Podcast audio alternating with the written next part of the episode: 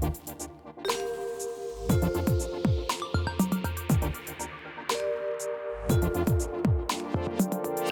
Velkommen til Danmarks podcast for private investorer, Ophelia Invest Talks. Mit navn det er Sara Ophelia Møs, og jeg driver Ophelia Invest med mit meget committed team.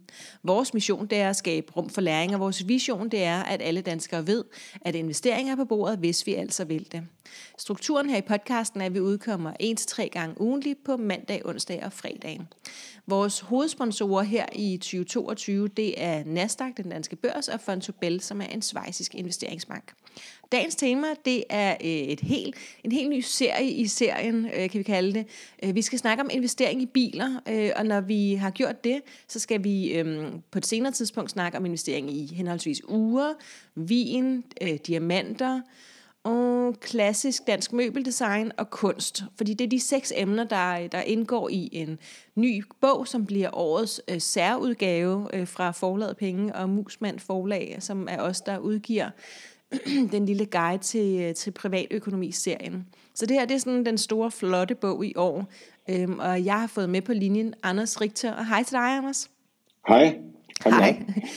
øhm, og øhm, nu har jeg jo øh, faktisk ikke forberedt nogen fancy titel øh, til dig, og så det håber jeg, at du, at du selv kan fortælle os lidt om. Ikke? Så, så hvis du jo. først og fremmest vil fortælle os en lille smule om dig selv og din baggrund, og hvad det er, du laver til daglig, og hvorfor ja. det er, at jeg har taget fat i dig i din optik. ja, det skal jeg ja. prøve at forklare lidt om. Yes. Jamen, øh, altså, øh, jeg har sådan set, øh, jeg er 34, og har i hele mit voksenliv sådan set beskæftiget mig med biler på den ene eller den anden måde. Øh, jeg er uddannet journalist fra Danmarks Journalisterskole, og har øh, fra et ret tidligt tidspunkt fundet ud af, at det er sådan set biler, jeg vil beskæftige mig med i mit liv. Okay. Øh, og, og, øh, og man kan sige, så jeg har været Øh, I næsten 10 år har jeg været redaktionschef på noget, der hedder Bilmagasinet, og, og, og det er jo Danmarks største øh, sådan, bilmagasin i fysisk form. Og så øh, er jeg i dag øh, det, der hedder content producer, så jeg laver en hel del øh, content til øh, Formula Auto, som er den danske Ferrari og Maserati importør, øh, hvor jeg laver en hel del videomateriale for dem. Og så er jeg også medvært i en øh, podcast, der hedder Bilklub, øh, sammen med Christian Grav og Anders Breinholt og Niels Peter Bro. Og der taler vi hver uge om biler i alle mulige former, men man kan sige, øh, grunden til, at du nok har ringet til mig i dag, så det er, at jeg har altid haft en forkærlighed for øh, klassiske biler, øh, for sportsvogne, for superbiler, og øh, typisk er det også de biler, der repræsenterer en eller anden form for værdi eller en eller anden form for investering. Så jeg har øh, altid beskæftiget mig meget med de her store bilauktioner, og hvilke biler, der hitter, og hvilke biler, der stiger i værdi, hvilke biler, der falder i værdi. Øh, og det har bare altid været en passion for mig at følge, følge med i, øh, i de tendenser. Så det er sådan lige en kort øh, intro til undertegnet. Og jeg glæder mig allerede sindssygt meget til at blive klogere. Jeg er så glad for, at det var dig, jeg tog fat i. Og, øh, og så har I fået en ny lytter øh, på jeres... Øh, det lyder som om, at hvis, hvis I fire, øh, fire mænd, der snakker biler en gang om ugen, øh, jeg tænker, at I hygger jer rigtig meget. Øh, det gør så, så det, hvor lang tid var den podcast? Den var en time. En time? Og en gang om ugen. Ja. En gang om ugen. Hvad dag er det, I udkommer? det er hver mandag. Hver mandag. Øh, okay. Hver mandag morgen, og det er der mange lyttere, der er rigtig glade for, så de ja. får en, en god mandag. Ja, en god start på ugen. ja. Fantastisk. Jamen, det, lyder, det lyder sindssygt spændende. Øhm, jeg har jo allerede tusind spørgsmål. Det er godt, jeg har skrevet ja. masser af dem ned på forhånd, øh, ja. fordi ellers så ville de bare komme mylderne nu. Men øhm, jeg skal prøve at holde, holde mig til, til de spørgsmål, ja. som jeg faktisk har skrevet ned på forhånd. Øhm, så, øhm, så, så lad os starte med, hvornår øh, og hvordan øhm, du selv begyndt at investere. Jeg er nødt til at spørge om noget andet først. Hvor mange biler har du? Øh, lige nu har jeg tre biler, inklusive min daglige vogn, men, men har solgt øh, to fra her inden for sådan relativt kort tid. Og har du et tal på, hvor mange biler du har haft gennem dit liv? Åh, altså jeg er jo 34, så det er ikke fordi, jeg har haft sådan ekstremt mange køretøjer, men jeg har da haft, jeg ved ikke, sådan 10-15 stykker har jeg nok været igennem, eller lidt mere måske, måske 15-20. Altså nogle af dem har jo været øh, biler, jeg har, der har haft et formål, altså ja. øh, et, øh, det, med det formål at transportere mig rundt, ja. ja. Men, men mange af, jeg har også haft en, en motorcykel, jeg også købt som investering. øhm, og, og, og andre af dem har jo været biler, jeg har, jeg har købt og beholdt noget tid, og så øh, solgt igen, og nogle har jeg kørt lidt hyggekørsel i, og nogle har jeg næsten ikke øh, fået kørt i. Så det, er, så, så det er sådan lidt tvingende, men ja. lad os sige en 15-20 stykker, så er vi ikke helt galt på Nej, så tænker jeg stadigvæk, at du ligger godt over gennemsnittet. Øhm, de fleste af os ville måske have haft to måske tre, ja. hvis vi havde købt meget billigt, og de ligesom var altså, brudt sammen, ja. ikke? Så, så kan jo. man have lidt flere. Men ellers så ja. ville man måske bare sådan midt i 30'erne der have haft et par stykker. Øhm, ja. Jeg har i hvert fald kun haft to, og den ene var en leasingbil. Nu fik jeg også kørekort okay. lidt sent. Ikke? Okay. Øhm, Nå, øhm, og så lad os prøve at holde ram her. Ja. Så, så, så hvornår, øh, nu siger du, at du har interesseret dig i biler øh, dit, he, hele dit voksenliv, og du ja. vidste, at dit liv skulle handle om biler. Og ja. jeg synes bare, ja. det er et fantastisk øh, statement. Øhm, ja. Og øh, hvad var jeg? Fordi det, jeg tænker, det må have startet, før du var 18, ikke? Jo, det gjorde det. Altså man kan sige, øh, altså jeg er vokset op i en familie, hvor min far også var meget interesseret i biler. Øh, ikke fordi vi havde nogle interessante biler, da jeg var lille eller noget, men, men der har altid været sådan en, en interesse i biler. Og, og fra da jeg var helt lille, så øh, det var ikke sådan, jeg læste skønlitterære bøger eller noget som helst, men jeg havde abonnementer på alverdens bilblade, både udenlandske og indlandske, og læste alle dem fra, fra start til slut. Så man kan sige, så alligevel relativt tidligt havde jeg en ret bred viden om biler, og begyndte også ret tidligt at, øh, at opbygge en viden om sådan klassiske biler. Og det var måske lidt atypisk for en, en knægt i den alder at vide så meget om den ældre gruppe af biler. Og det, ja. og det er jo sådan noget, der, der faktisk hjælper mig rigtig meget i dag, fordi ja. at, at jeg, jeg har ikke behov for at læse... Øh, altså, jeg, jeg, jeg kan ikke huske så mange facts om politik eller alt muligt andet, men jeg kan huske stort set alle de facts, jeg har læst omkring biler igennem årene. Okay. Og, og det hjælper mig rigtig, rigtig meget i, i, sådan, i, det, i, det, I, det daglige i mit daglige virke i dag. Ja, ja, ja. Øhm, og på en skala fra 1 til 10, hvor, hvor meget glæder du dig så til at blive 18, så du selv kunne komme ud og køre på vejene? Jamen helt vildt, helt vildt. Jeg havde jo fået timet, jeg havde timet, jeg fik, jeg købte min bil, da jeg var 15, den bil, jeg skulle køre i, da jeg blev 18, så den har jeg haft i nogle år stående i garagen. Og, og fik det timet, så jeg gik op til køreprøve på min 18-års fødselsdag, og det betød faktisk mere for mig, end at gå til studentereksamen. Det må jeg nok mm, indrømme. Det var, ja. det var vigtigt at bestå køreprøve. Det ja. Nu havde den også stået og blinket derude i garagen i tre ja, år, ikke? Ja, ja. okay, så, så hvornår begyndte du så at, at investere i biler? Var det allerede, da du så var 15? Var, var det en investering, eller var det en, du glæder dig til at køre i hver dag? Altså, øh, det var i hvert fald en, det var nok ikke en bil, der var købt som investering, men det var i hvert fald en atypisk bil at køre i på det tidspunkt, for dengang var jeg 15, da jeg købte den, ikke? og det var så en, en øh, meget, meget flot Volvo Amazon fra 1970. øh, og, det var, og det var meget atypisk og, øh, og for mig at være 18 år og køre i en så flot bil. Mm. Øh, fordi det var, en, det var ikke bare sådan et øh, dårligt eksemplar, det var virkelig, virkelig en pæn, øh, en pæn udgave, og den havde en god historik og så videre. Øh, men det var egentlig ikke, fordi den blev købt ind sådan med investering for øje overhovedet. Øh, men da jeg skulle, jeg tror, da jeg fik min børneopsparing, da jeg var 21, der, der, der købte jeg sammen med min far sådan en, en investeringsbil som sådan. Øh, og det var en, en, ja. jamen, det var en, en BMW M3 Øh, altså, nu bliver det jo lidt nørdet, men... Ja, og nu kommer jeg til at stille nogle spørgsmål, som jeg ikke forstår svaret på heller. ja, men, men det er jo sådan en, en relativt hurtig øh, BMW-model, som der ikke er lavet i så forfærdelig mange eksemplarer. Øh, og den købte jeg sammen med min far, så vi købte halvdelen hver. Øh, og, og den havde vi faktisk stående i åh, det kan jeg ikke 3, 4, 5 år måske, øh, hvor vi faktisk aldrig kørte i den. Altså vi havde den bare stående øh, og solgte den for tror, vi, så, vi solgte den for tre gange så meget, som vi havde givet for den, og, og, øh, da vi var Anders, færdige. Hvad, hvad gør man så, når, den, når man har den stående i en 4-5 ja. år, uden at køre i den? Er det så noget ja. med, at man er ude og age den og kramme den og sådan noget? ja. Jamen er det, det, er det, det lidt, Jamen det er, det, er, det er jo et rigtig godt spørgsmål, fordi jeg tror, der er mange, der kigger på klassiske biler og tænker, jamen det er jo sådan set simpelt nok. Øh, den kan jo bare holde på gaden, men, men man kan sige, hvis man gerne vil øh, fastholde sin investering, og ikke forringe den investering, så, så er det jo vigtigt, at den for det første står øh, godt og trygt, og øh, en bil har jo brug for, ja, det er jo, det er jo ligesom med, med, når man samler på vin, men en bil har jo brug for at stå i sådan relativt en fast temperatur med lav luftfugtighed. Okay. Øh, og det er jo vigtigt at, at finde et sted, hvor den kan stå øh, på den måde. Og så er det jo også vigtigt at, at forstå, at en bil består jo hovedsageligt af, af mekanik. Altså mekanik, der er bygget til at, at køre.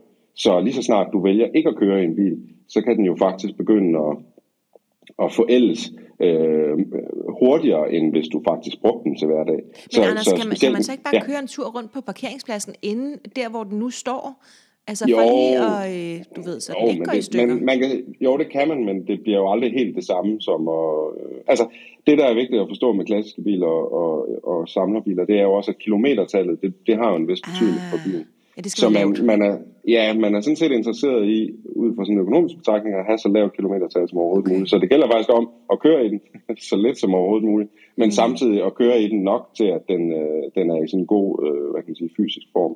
Mm. Men man kan sige, altså det er vigtigt, at du skal sådan set servicere en bil, der ikke kører lige så meget som en bil, der kører. Så det okay. er sådan set måske bare en, en, en grundregel, som kan være lidt svært at forstå, men men det er sådan set virkeligheden. Ja, jeg synes, når du nu forklarer det, giver det meget god mening, men, men tilbage ja. til det der med, med kærligheden. Ja. Mm. Så, så, altså så, kærligheden for, min kærlighed til biler, eller hvad, hvad kom vi Nå, fra? Nej, jamen altså, at, at jeg vil jo forestille mig, at jeg vil altså helt fysisk have lyst til at gå ud og røre ved den, altså at være ja. sammen med den. Hvis jeg havde, nom, eller altså lad os sige, at jeg så havde fem flotte biler, så ville jeg ja. da nu er jeg også ja. en type, der går og snakker lidt til mine planter og sådan noget, ikke? Men, ja. men jeg har meget ja. kærlighed, den vil jeg da. Men, det, men det er der jo også øh, meget, øh, hvad kan man sige, altså mange af dem, der interesserer sig rigtig meget for biler og har øh, større bilsamlinger, har det jo som en prioritet, at at de har bilerne hjemme hos sig selv. Ja. Men det, det er jo selvfølgelig en udfordring, afhængig af, hvor stor din bilsamling er. Det er klart, øh, det er klart. Det er ikke noget, jeg har ikke øh, på noget tidspunkt i mit liv haft, har været heldig nok til ligesom at kunne have bilerne hjemme hos mig selv. Fordi kan jeg har man så besøge dem? Ja, altså så, så har jeg i mit tilfælde har jeg så startet sådan en fælles garage med nogle andre, der står i mm. samme situation som mig. Så vi har så en fælles garage, hvor vi okay. tager op i weekenderne, og hvor vi ja. kan være, og hvor, øh, al, hvor der er plads til alle bilerne. Så det er jo også en måde at gøre det på. Kan ja, så kan man også besøge de ja. andres. Ja, det er jo det. Ja, og have lidt kærlighed til dem. Men, præcis, men, men præcis. Anders, må man ikke røre ved dem? jo, altså det må man jo godt, øh, men man kan sige... Man skal helst lade være. Øh, det er jo... Det, yes, altså der findes jo to typer af folk, der egentlig investerer i biler. Der er jo dem, der er inde i det udelukkende efter investeringen. Ja. Og, øh, og der vil man nok lade være med at røre ved dem. Altså der, der behandler man bilerne som et stykke kunst, kan man sige. Yeah. Og der gælder det om at røre sig lidt ved dem som muligt, og, og virkelig passe på dem, og ikke køre i dem. Yeah. Og så er der dem, der jo også har en masse... Ja, så er der jo dem, der har, har en masse følelser involveret i det, ja. og som virkelig gerne vil det, og som føler rigtig meget for det. Mm. Øh, og, og de vil jo også gerne ud og bruge køretøjerne. Og det er, hvis man er lidt grov, så er, den, så er der den opdeling i sådan bilsamler ja. øh, kredsen. Ikke? Det er, der er dem, der bruger bilerne, og så er der dem, der bare samler på dem. Kan man okay. Så fremover, når, når jeg skal snakke med nogen om det her emne, så kan jeg bare lige starte med at spørge, rører du ved dine biler eller ej? så kan jeg allerede klassificere dem, det er lækkert. Ja, godt. eller man kan sige, om man kører i sine biler er i hvert fald godt. Øh, der kan man i hvert fald afkode rigtig meget ja. øh, om en bilsamler, om de får det brugt, eller om det bare øh, står øh, inde i deres stue. Og det er vel forskellen på, på, på samleren og investoren? Ja, det er det, men man kan sige, øh, udkommet af de to ting kan godt være, øh, kan, kan være lige stort for ja. begge parter. Ja. Det, er sådan, det er sådan lidt svært at sige, men, ja. men det er helt sikkert den måde, man, man bør skildre det på. Ja. Okay.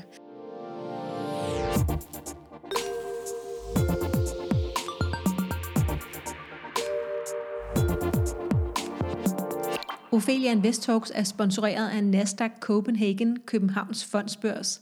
Nasdaq tilbyder både private og institutionelle investorer en attraktiv samlet markedsplads, som muliggør at tiltrække risikovillig kapital til noterede selskaber. Det er med til at skabe vækst og innovation, arbejdspladser samt bidrage til den danske velfærd. Nasdaqs purpose er at støtte inkluderende vækst og velstand. Med ambitionen om at styrke stærkere økonomier og skabe mere retfærdige muligheder, er øget viden og adgang til de finansielle markeder for alle medlemmer af samfundet en vigtig hjørnesten.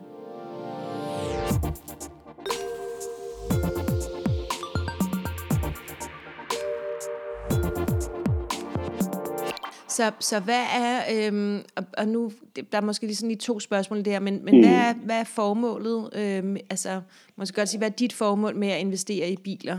Er, er, ja. det bare, er, det, er det en økonomisk gevinst kun, eller er det begge dele, også kærlighed? Nej, det er sådan, det er sådan en blanding, ikke? Altså man kan sige, det er jo, det er jo det har jo selvfølgelig været øh, i forbindelse med nogle tidspunkter i ens liv, hvor man lige havde nogle penge, der skulle gerne sættes i et eller andet. Øh, og så kan man jo sætte det i aktier, øh, som jeg egentlig ikke har så meget forstand på, men øh, eller man kan sætte det i noget, som, som måske kan, kan generere den samme gevinst, men hvor jeg har lidt mere forstand på det. Så det er jo sådan mit udgangspunkt i det, øh, at, at det har været formålet for mig. Men der, der findes jo altså for hver bilentusiast, så er der jo et, et forskelligt formål. Men, men jeg synes jo også, at for mig, jeg, har ikke, jeg, jeg køber ikke biler ind, fordi at, at, de, øh, at de bare tilfældigt dukker op, kan man sige. Altså jeg eftersøger en bestemt bil, som jeg rigtig gerne vil have, øh, og, og går efter den. Og det er jo fordi, at den model, den betyder et eller andet for mig, eller, mm. eller repræsenterer et eller andet øh, for mig i min verden, eller som jeg var vild med, da jeg var yngre, eller et ja. eller andet, og, og, og nu har mulighed for at at, at køre i. Øh, ja. Det, det, det er jo sådan noget, det betyder. Og det, og det er ligesom den tendens, der er hos de fleste bilsamlere, det er, at de her biler har jo en eller anden historie i deres verden. De betyder et eller andet for dem. Ja, så ligesom at jeg har syv yndlingshunde, som jeg godt kunne tænke mig at have igennem ja. livet. Ja, ja, jeg, ja, jeg har stadig præcis. ikke på den første, vil jeg sige, så, så lige nu er det stadig bare katten. Øhm, nå, lad, lad, os, øh, lad os hoppe lidt op i meta her. Så ja. øhm, hvem investerer typisk i biler?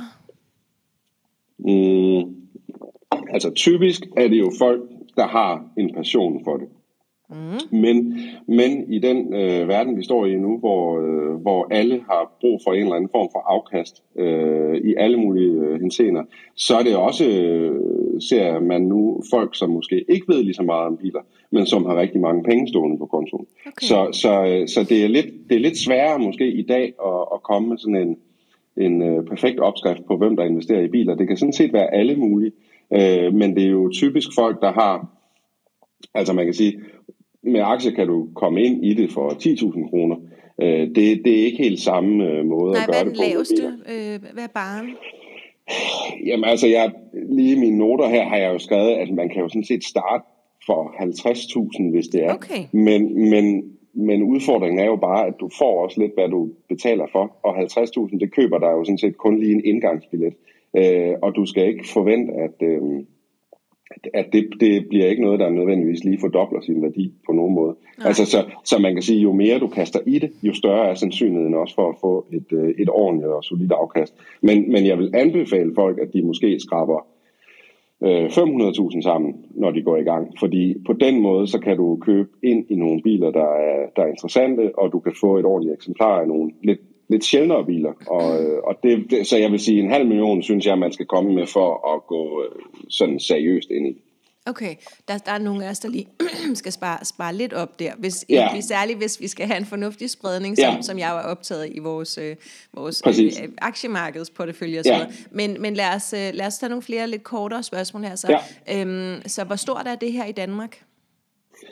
Altså, øh, det er jo, hvad kan man sige, det er jo ok stort. Der er jo en hel del øh, mærkeklubber i Danmark, og man kan sige, at i mange af de klubber er der jo altid bilmodeller, som repræsenterer en, en vis værdi, og, som, og mange af modellerne er jo sjældne og stiger i værdi og sådan noget, så man kan sige, det er jo sådan ved at være en ret stor ting, og hvis man øh, kører en tur op ad Strandvejen om, om lørdagen eller søndagen, og det er godt vejr, så vil man se alle de sjældne øh, sportsvogne og sådan noget, der kører op og ned. Det er godt anbefales. Der, det, Ja, og det er jo det samme øh, billede, man ser i, i Aarhus og de andre store danske byer. Altså det der med at investere i klassiske biler, det er ikke noget nyt, og det er sådan set kun blevet større med, med årene. Kan man. At, kan man sige, at i hver familie er der en, øh, en bilentusiast, og, og måske i hver tiende en, en investor, eller... eller Åh, det er svært nogle... at sætte sådan generaliseringer ja, okay. på på den kan måde, men man kan sige, jeg ja. tror, de fleste, de fleste har jo nogen i deres bekendtskabskreds, som er vilde med biler, og som har et eller andet sjovt, så jeg tror, inden for sådan hver cirkel er der jo nogen, der synes, det er okay. interessant. Og så er det jo hovedsageligt, øh, det er typisk stadigvæk øh, mænd, der er involveret i det, men der begynder også at komme, øh, komme flere og flere kvinder ind i det, øh, som interesserer sig både for bilerne og historien, men måske også den bagvedliggende investering. Ja, Øhm, og er, er, det så er det større i udlandet? Er der nogle lande, der sådan er, er, er meget store i forhold til investering i biler? Jeg ved ikke, om det er større mål sådan på, øh, altså sådan på procent per, per indbygger eller noget ja, i den stil, ja. men man kan sige, altså Tyskland er jo et, øh, et bilproducerende land, og derfor har de jo en vis interesse i biler. Så Tyskland er jo et rigtig godt land. England er også et rigtig godt land. Der er der en rigtig stor tradition for både at holde liv i de klassiske biler, og holde liv i de sjældne biler, og også skabe øh, de her biler og restaurere dem, ikke mindst. Sverige er faktisk også et ret godt land. Det er ikke fordi, Altså Sverige har sådan historisk set haft uh, to-tre bilfabrikker, uh, men, men der er stor tradition i, i Sverige også for at holde liv i de her gamle biler. Og så har vi jo, USA har jo, hvad kan man sige, sin helt egen tradition med deres egne bilmærker, som, mm. som fylder rigtig meget derover. Men det er ikke, man kan ikke tage en amerikansk klassiker at tage med til Europa og forvente, at den Nej. repræsenterer den samme værdi. Og man kan heller ikke tage en europæisk bil altid og tage den med til USA og forvente, at den repræsenterer samme værdi. Og så kan man sige, at nogle af dem, der er kommet med på bølgen her i nyere tid, det er faktisk meget øh, det japanske marked, som øh, hvad kan sige, de japanske klassiske bilmodeller har sådan set ikke repræsenteret så stor værdi øh, indtil nu her, hvor der faktisk er ved at komme sådan en, en japanerbølge, der skyller ind over øh, det, både det klassiske bilmarked og det nye klassiske bilmarked, så der begynder at komme rigtig mange øh, spændende og relativt dyre japanske biler, Øh, og det skaber jo også en, en, en kultur for det, kan man sige. Ja.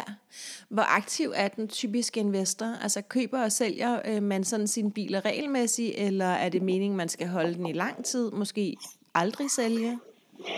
Altså der findes jo bare der findes jo flere typer af investorer. Der findes jo dem, som formår at få købt sig ind i en model lige før den tager et prishop, og så er de jo gode til at, at, at få solgt ud igen lige bagefter.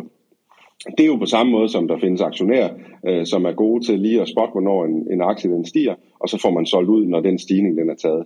Men, og, og det kan man sige, og det kan være en god måde at gøre det på, men typisk vil du bare ikke have så mange følelser involveret i det, fordi mm.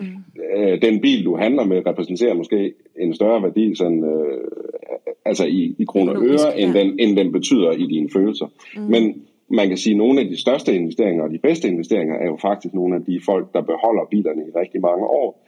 Fordi det er jo også noget, der har en betydning for en bils værdi, hvor mange år den har været i ejerskab hos en person. Okay. Altså sådan noget med en enejersbil eller en toejersbil, det er jo noget, der godt kan begynde at betyde rigtig, rigtig meget. Og hvis vi kigger på nogle af de biler, der har været i sådan, hvad kan man sige, hvis det er nogle meget sjældne biler, der har været i øh, i en ejerskabs, øh, altså i 30 år eller 40 år, så kan det jo godt begynde at få prisen til at gå endnu højere op faktisk. Okay. Øh, så, så det er jo også en sådan en interessant detalje ved, ved det selvom at de ikke er blevet kørt, fordi at det ved jeg godt gør sig, du ved, hvis man nu skal købe en brugt bil, så er det dejligt ja. med en, der bare, du ved, havde haft den, og måske har ligget og pintet helt stille og roligt, uden at det var ja. for langt og sådan noget.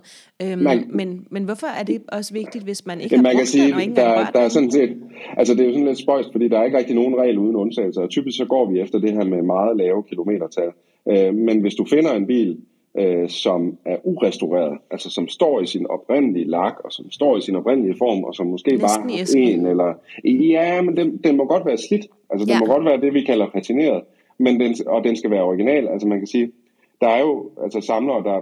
Altså der findes jo nogle instrumenter, hvor vi kan måle øh, lakkens tykkelse, og, og det vi bruger det til, jamen det kan man godt grine af, men det vi bruger det til, det er sådan set at konstatere, om, om lakken er den originale, eller mm. den er mhm. blevet øh, lakeret op senere hen. Ja. Og kan vi konstatere, at den står i sin originale lak, og den har en god historie, og det hele det stemmer, jamen så kan prisen stige med 20, 25, 30 procent. Og det er selvfølgelig ikke så meget på en bil, der koster 150-250.000, men hvis vi har at gøre med en bil, der måske er oppe i en værdi af 2 millioner dollars, så er det noget, der virkelig kan, kan give noget ekstra værdi. Ja, okay. Hvil, hvilken slags biler egner sig øh, godt til investering? Øh, de dyreste, kan man sige. altså sådan groft, jamen sådan groft sagt, så kan man sige, jo dyrere bil, jo bedre, fordi du er oppe i, du er oppe i et lag, hvor øh, bilerne er mere sjældne.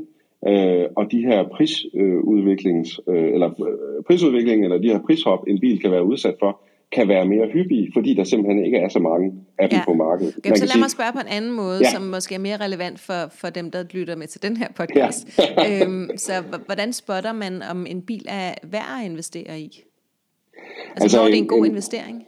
Ja, altså en måde at gøre det på, det er jo at kigge på sådan en bilens øh, prisudvikling, kan man sige. Ikke? Altså, når en bil er ny, så har den en eller anden pris, og så vil den typisk falde i værdi. Og det, øh, hvad kan man sige, den nedadgående kurve, den stopper jo på et eller andet tidspunkt. Og det er jo rigtig fint, hvis man lige kan, kan spotte, hvornår den er helt i bund, og så ligesom samle den op der. Og så vil der i hvert fald ved nogle biler, der har den rigtige historik og, og er den rigtige model, så vil de priser jo begynde at stige igen. Så hvis du kan fange en bil lige når den er i bund, og den er fladet ud, øh, det er i hvert fald en god måde at gøre det på. Og det, og det behøves ikke være så svært, kan man sige. Men, altså, men der Anders, hvad er den, hvad er den ja. rigtige historik og, og den rigtige model? Hvor læser vi det henne?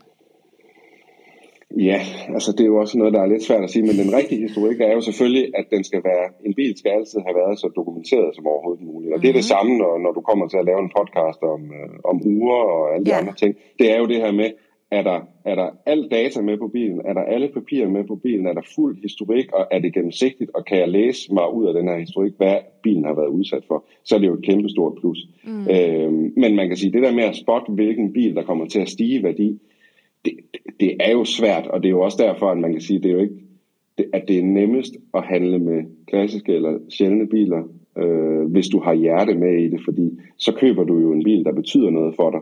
Og hvis, hvis sådan stiger i pris, jamen, så er det jo sådan set bare en ekstra gevinst. Okay. Så, så hvad, kræver, hvad kræver det så, hvis man gerne vil begynde at købe biler med henblik på investering? Nu, nu sagde du, det ville være rigtig dejligt, hvis vi lige kunne skrave en halv million sammen. Ja. Men du sagde også, at vi godt kunne komme i gang for 50.000. Jamen så, det kan man godt. Så, så kan, kan du fortælle godt. en lille smule mere om, hvad det kræver, altså både økonomi, men, men måske også ja. viden og sådan noget. Hvor meget skal man lære sig selv om det her inden? Hvor mange af jeres podcast-episoder skal man høre her om mandagen? altså man kan sige, at det vigtigste det er jo, at, øh, at man ligesom skal gøre op med sig selv, om man er i det for for, for passionens skyld, eller føler, der er noget, der kan, der kan starte lad, lad os sige, at man er i det for pengene, fordi det er det, vi tit snakker om i den her podcast. Øh, ja, det, der godt. handler det jo om Jamen, investering. Godt, men så skal du lynhurtigt alliere dig med nogle eksperter, fordi man skal ikke forvente, at man har den ekspertviden selv. Så Nej. du skal finde nogle eksperter, du stoler på, og der findes jo både nogle forskellige øh, hvad kan man sige, sælgere af, af klassiske biler, altså bilforhandlere, og de er selvfølgelig en part i det og har en interesse i at sælge noget, så det skal man jo lige holde sig for øje. Men man bliver også nok nødt til at holde lidt øje med, der findes en stribe sådan, øh, internationale bilauktioner, hvor man kan begynde at holde lidt øje med det. Og der vil jeg nok anbefale, at man lige holder øje med det en års tid, så man ligesom forstår nogle af de modeller, der er på vej frem. Ja og kan følge med i nogle prisudviklinger. Det er i hvert fald et rigtig godt øh, udgangspunkt, hvis man, hvis man er sådan helt nybegynder i det. Ja. Øh, så har man brug for at finde nogle allierede, man stoler på, og der er det rigtig godt at gå ind i de her forskellige communities, der findes i, mm. inden for klassiske biler. Så det er jo mange af de her mærkeklubber. Typisk vil der være altså, rigtig hardcore eksperter i de her mærkeklubber, så hvis man, er, øh, hvis man kan mærke, at man er på vej efter at, at finde en Ferrari, jamen, så er det nok en god idé at melde sig ind i Ferrari-klubben relativt tidligt, øh, og tage med til nogle af deres møder, så man kan få noget erfaring fra dem. Og det, det også giver som, som en ekstra ting, det er, at typisk vil de have en rigtig god fornemmelse af, hvad der kommer til salg i de her kredse, så du måske kan gå ind og købe en bil, som ikke er aborteret offentligt, eller som ikke er kommet til salg endnu. Øh, og det kan i rigtig mange tilfælde være interessant at få opsnappet nogle af de her biler, inden de sådan kommer rigtigt til salg, kan man sige. Mm-hmm. Øh, så, så man kan sige, hvis, ikke, hvis man er i det kun for pengenes skyld, og man ikke ved noget om det, så er det i hvert fald vigtigt at alliere sig med nogen, der virkelig ved noget om det. Og så er det også vigtigt at finde ud af, hvad er ens budget? Øh, og i det budget gælder det om at købe det bedste, man kan. Så hvis ens budget er en halv million, jamen så køb den bedste, øh, hvad kan det være, en, en, en Porsche 911 af en eller anden slags, der, der har en makspris på en halv million. Har man en makspris på 2 millioner, så er det måske mere interessant at købe en Ferrari øh, et eller andet. Øh, og, og hvad, købe Anders, bedste. hvad hvis man ens maksbudget er, lad os sige, 150.000, eller du ved, 200.000? Jo, men så, men så, og det er jo også en, altså en interessant måde at gøre det på. Så kan det være, at, ens, øh, at man skal finde den bedste Audi TT, som er sådan en, det er jo en relativt ny bil, men det er faktisk en bil, der allerede er ved at blive til en øh, klassisk bil og, en, og okay. lidt en samlerbil. Så kan det være, at man skal finde den allerbedste Audi TT, eller og nu bliver det også lidt nørdet med en Honda S2000 og sådan noget. Ikke? Altså, ja. Så findes der nogle biler der, hvor man kan sige, for 150.000 kan jeg købe det bedste eksemplar på markedet lige nu. Øh, og nogen vil grine af det, men du ved, om tre år, fem år, så er der ikke nogen, der griner af, at du okay. sidder med, tilbage med det bedste eksemplar. Okay. Spændende. Og, og hvis, man nu, øhm, hvis man nu synes, at det her det lyder rigtig spændende, og, og, ja. og man vil rigtig gerne øh, videre, øhm, nu slynger du jo bare nogle ikke tilfældige navn, men, men for, for mig, der sidder lidt, du ved, ja. nogle random navn ud. Ja. Hvor er det, at jeg læser mig klogere om de her ting? Er det i Bilmagasinet, eller øh, hvor, hvor, hvor skal jeg gå hen? Altså jeg tror, man kan sige, når det handler om, om klassiske biler og investeringsbiler, så, øh, så findes der jo nogle forskellige øh, sites på nettet. Der er noget, der hedder Classic Driver, som sådan set er et, et salgssite, øh, hvor, øh, hvor bilforretninger verden over kan sælge sjældne biler. Øh, men de har også en hel del artikler også med sådan noget, hvad der er på vej op, eller, eller øh, hvor man kan følge med i det. Der er noget, der hedder Petrolicious, som også er sådan en community for, øh, for ejere af, af, du ved, interessante biler. Det skal og så du nok lige sige, sige igen.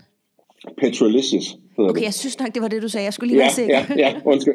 Og så findes der jo, altså YouTube er jo blevet sådan en, en, øh, en evig strøm af, af spændende indslag omkring øh, sjældne biler. Der findes ret mange øh, bilsamlere, man kan følge på YouTube. Kan du nævne øh, bare en eller to?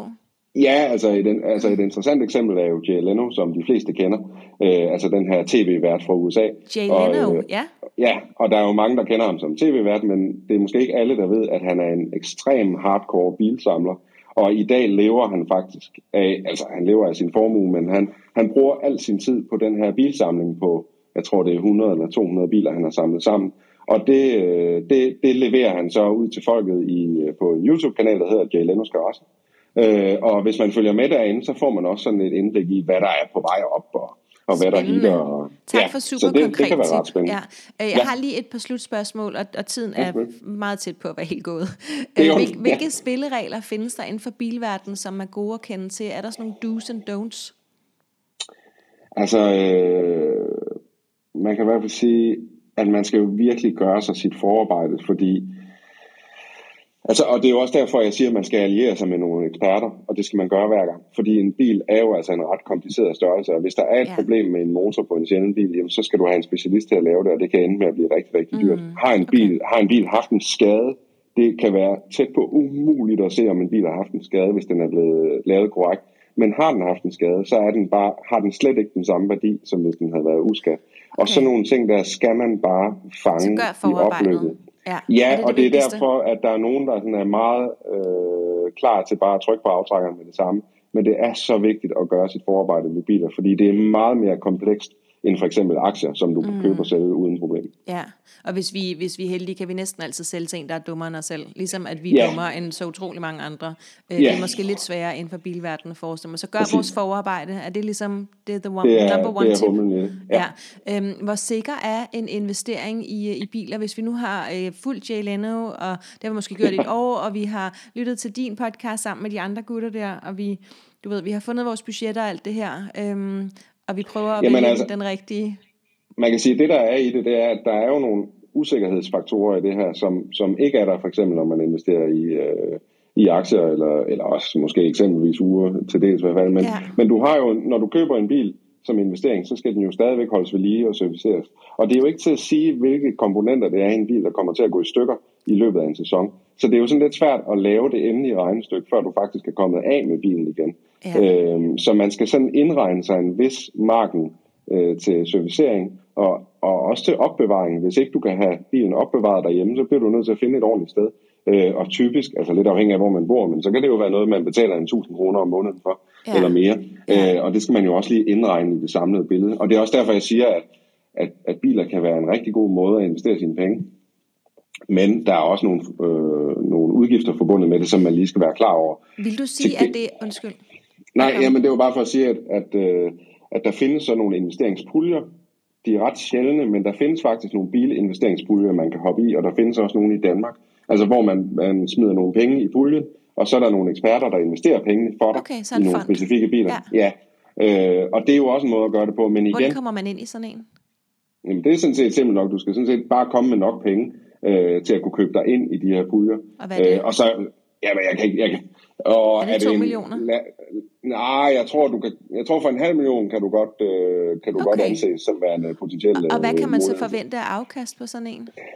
pulje? Og det kan jeg ikke helt huske så. Der, okay. det kan jeg ikke huske. men, men er det, det sådan det en 5-10 procent, eller er det 50 procent? Ja, eller? Nej, det er ikke 50 procent. Det går ikke. Det er nok okay. nærmere end 5-10 procent øh, okay. i, i så den del ligesom af det. Men der, men der er man så ude i noget, hvor bilerne jo står stille. Ja. Og derfor er din investering lidt mere, den er lidt mere sikker. Ja. Øh, fordi at, at øh, bilerne er blevet tjekket igennem af eksperter, og bilerne mm. står stille, så der er ikke så mange usikkerhedsfaktorer i. Nej, så det men vil være kun her, for... Undskyld. Ja, men problemet her er bare, at så forsvinder lidt af passionen. Altså ja, sådan, hvis det er biler, der er din passion, så, så er det altså forsvundet et eller andet sted i det. Ja, men så du det bare skulle kun være for diversificeringen af vores øh, Præcis. portefølje. Ja, okay. Præcis. Okay. Og det er jo også en af bagsiden, det er jo, at det er jo svært at, at have en portefølje, der er, er samlet af mange forskellige ting inden for biler. Fordi mit råd vil altid være, du ved, køb hellere en god bil end fire øh, mellem gode. Ja, det sagde så, du også. Vi skulle købe det ja, bedste, vi kunne for de penge, vi ja. havde. Så jeg vil hellere investere 2 millioner i en bil, end 2 millioner ja. i fire biler. Og det gør også, at ens investering bliver meget Altså, den, den bliver meget specifik, og det er meget risikabelt jo i forhold til... Ja, det vil man jo til, sige det modsatte på aktiemarkedet. Men, ja. men jeg tror, det jeg ligesom tager med mig her, og nu, nu kan du fortælle, hvad det vigtigste er, at lytteren skal tage med sig, men det jeg tager med mig, det er, at øh, investering i biler er sindssygt besværligt. Ikke? Altså, ja. øh, om de kan gå i, der er alt muligt, der kan gå i stykker, og man skal være nænsom med alt imens man ikke må røre ved dem, og man må køre i dem, øh, altså hvis, hvis man skal have mest muligt ud af dem. Så øh, medmindre man sådan har rigtig mange penge, og kan hyre eksperter, har en garage, og kan gå ned og kigge på dem, og måske også har råd til at køre en tur, alt imens at de så mister en lille smule værdi på det. Ikke? Øhm, så jeg tænker, man skal være, man skal alligevel være relativt passioneret, have måske en, altså ok nok penge, fordi hvis man kun har en halv million, så vil jeg jo sige, så skal du købe, du ved, nogle obligationer, nogle aktier osv., så, så vil jeg ikke sige, køb én bil og håb på det bedste. Øh, men Anders, hvad synes du er det vigtigste, lytteren skal tage med sig fra den her snak? Jamen, jeg tror, øh, altså jeg kunne i hvert fald godt tænke mig, at lytteren tog det med sig, at man skal jo sådan set investere i biler, allerhelst fordi det er inflation for dig. Og, øh, og hvis du gør det, så er der jo også en masse oplevelser, du kan få med dig derfra. Der findes jo en masse klubber, der findes en masse events, der er en masse auktioner ude i verden, hvor du kan få en masse spændende oplevelser. Øh, og, og så tror jeg bare, at man skal passe lidt på med at gå ind i den her verden med et regneark i hånden, fordi ja. risikoen er stor, og morskaben bliver bare øh, derefter, hvis, hvis man hele tiden sidder og, og kigger på et regneark. Så jeg vil sige, gå ind i det her, fordi man har passionen med. Okay, det var en rigtig, rigtig nu blev jeg helt opmuntret igen. Så, så nu er det måske okay alligevel. Tusind tak, Anders. Det var så spændende. Jeg håber, vi må række ud igen en anden gang, hvis, øh, når, jeg, når jeg er blevet klogere og kan stille nogle bedre spørgsmål. Det gør jeg bare. Det, det er godt. godt. Tak. Og dig, der sidder og lytter med, du kan følge uh, Ophelia Invest på Facebook, Instagram, YouTube og LinkedIn. Du må meget gerne give os en rating, hvor du hører din podcast. Det gør en forskel. Og Anders, ja, nu ved jeg ikke, om vi fik uh, hørt, hvad din podcast hed. Kan du ikke lige gentage det? Den hedder Bilklubben. Bilklubben, godt. Det, yes. det, det kunne vi måske også have søgt os frem til, men det kan være, der er flere. Ja. Vi vil gerne høre din. godt. Øhm, hvis dig, der lytter med, gerne vil lære at investere, kan du gøre det inde på ophelianvest.dk. Øhm, du er meget, meget velkommen inde i vores øh, grupper på Facebook. Den største hedder Aktieklubben Danmark. Den her episode var som sagt sponsoreret af Nasdaq og Fonsobel, og så er der bare tilbage at sige tusind tak, fordi du lyttede med.